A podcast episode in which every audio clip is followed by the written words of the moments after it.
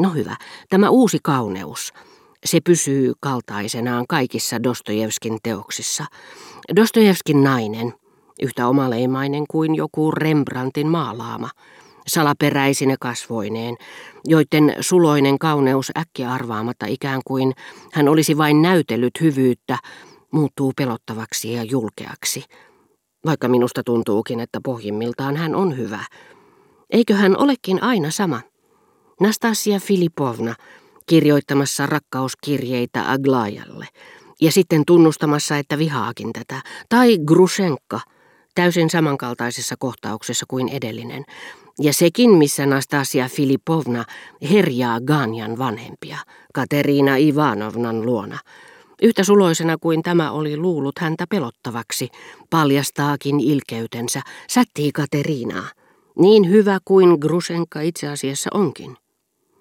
Grushenka Nastasia, yhtä omaperäisiä, yhtä mystillisiä hahmoja kuin Carpaccion kurtisaanit tai Rembrandtin Batsheba. Pankaa merkille, ettei hän varmaankaan tuntenut kuin nämä säteilevät ja kaksiselitteiset kasvot äkillisine ylpeyden puuskineen, jotka saavat naisen näyttämään toisenlaiselta kuin hän on. Sinä et ole sellainen, sanoo Myskin Nastasialle, heidän vieraillessaan Ganjan vanhempien luona. Ja Aljosha voisi sanoa niin Grusenkalle Katerina Ivanovnan luona.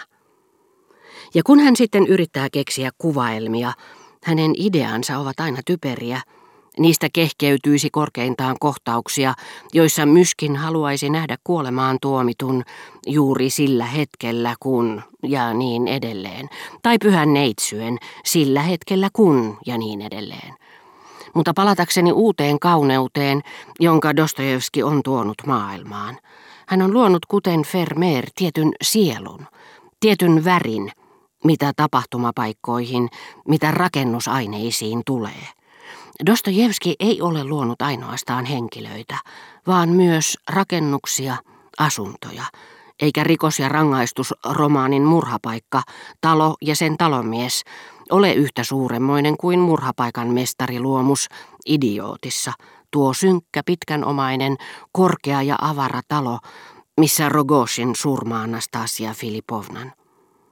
Tämä rakennuksen uusi ja hirvittävä kauneus, naiskasvojen uusi ja kaksipuolinen kauneus, kas siinä mitä Dostojevski on ainutlaatuista maailmaan tuonut – eikä vertailuissa, joita arvostelijat tekevät hänen ja Gogolin tai hänen ja Paul de Kokin välillä, ole mitään kiinnostavaa, koska ne eivät pääse sisälle tähän salaiseen kauneuteen. Äsken sanoin, että sama kohtaus esiintyy romaanista toiseen, mutta jos romaani on pitkä, samat kohtaukset, samat henkilöhahmot toistuvat sen puitteissa yhä uudestaan.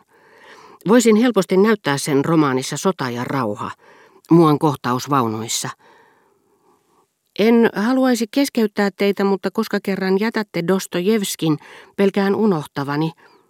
Kulta pieni, mitä te oikein tarkoititte. Pari päivää sitten, kun sanoitte, sehän on kuin Madame de Sevignen Dostojevskimäisyys. Tunnustan, etten oikein ymmärtänyt. Ero tuntuu niin suurelta. Tulkaapas tyttöseni, niin suutelen teitä kiitokseksi siitä, että muistatte niin hyvin, mitä sanon. Sitten päästän teidät taas pianon ääreen. Ja tunnustan, että se, mitä silloin sanoin, oli aika typerää. Mutta sanoin sen kahdestakin syystä. Ensimmäinen liikkuu yksilötasolla.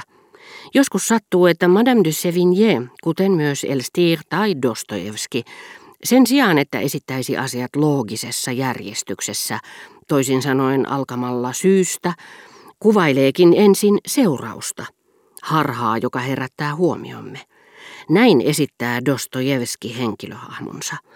Heidän tekonsa vaikuttavat yhtä harhaannuttavasti kuin Elstirin ilmiöt, joissa meri näyttää olevan taivaassa. Jälkeenpäin me sitten olemme aivan ihmeissämme, kun saamme tietää, että sekin kavala mies on pohjimmiltaan suuremmoinen tai päinvastoin. Niin, mutta esimerkki Madame de Sevignéstä. Myönnän, vastasin nauraen, että se on hiusten halkomista, mutta voisin kyllä löytää esimerkkejä.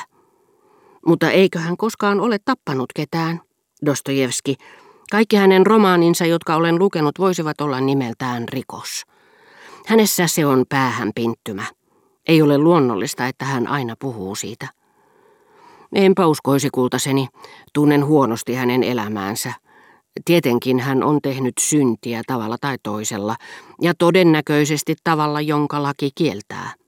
Ja siinä mielessä hänen täytyi olla jossakin määrin rikollinen niin kuin sankarinsa, jotka eivät itse asiassa aivan niin rikollisia olekaan, niin että heidät tuomitaan, mutta lieventävien asianhaarojen vallitessa. Eikä hänen kenties tarvinnutkaan olla rikollinen. Enhän minä kirjoita romaaneja. Voi olla, että luovat ihmiset tuntevat kiusausta kokeilla tiettyjä elintapoja, joita eivät itse henkilökohtaisesti tunne. Jos tulen kanssanne Versaillesin, niin kuin sovimme, näytän teille varsinaisen hienon miehen ja malliaviomiehen muotokuvan. Tämä Clauderlo de la Clos on kirjoittanut perverseistä romaaneista pelottavimman. Ja juuri häntä vastapäätä riippuu Madame de Genlis, joka kirjoitti moraalisia tarinoita, eikä tyytynyt pettämään Orleansin herttuatarta, vaan kidutti tätä vieroittamalla hänen lapsensa äidistään. Mutta tunnustan, että Dostojevskin tapauksessa tässä murhapiintymässä on jotakin epätavallista. Siitä johtuu, että hän on minusta todella outo. Tyrmistyn lukiessani Baudelairein sanat Si le viol, le poignard, l'incendie, etc. C'est que notre âme, hélas, n'est pas assez hardie. Mutta voin ainakin kuvitella, ettei Baudelaire ole tosissaan, kun taas Dostojevski. Tuo kaikki on minusta niin kaukana kuin mahdollista, tai sitten minussa on alueita, joista en ole tietoinen, sillä aste asteeltahan me itseämme toteutamme. Dostojevskista löytyy äärettömän syviä kaivoja, mutta vain joillakin ihmissielun alueilla. Suuri luova henki hän kumminkin on. Tuntuu siltä kuin hänen kuvailemansa maailma olisi luotu häntä varten – kaikki nämä narrit, joita kohtaa yhtä mittaa, nämä Lebedevit, Karamazovit, Ivolginit, Segrevit, koko tämä uskomaton kulkue, sehän edustaa fantastisempaa ihmiskuntaa kuin Rembrandtin yövartion kansa.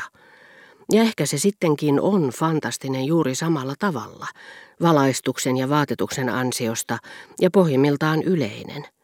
Ainakin se on syvällinen, täynnä totuuksia – ja ainutlaatuinen, eikä kuulu kuin Dostojevskille.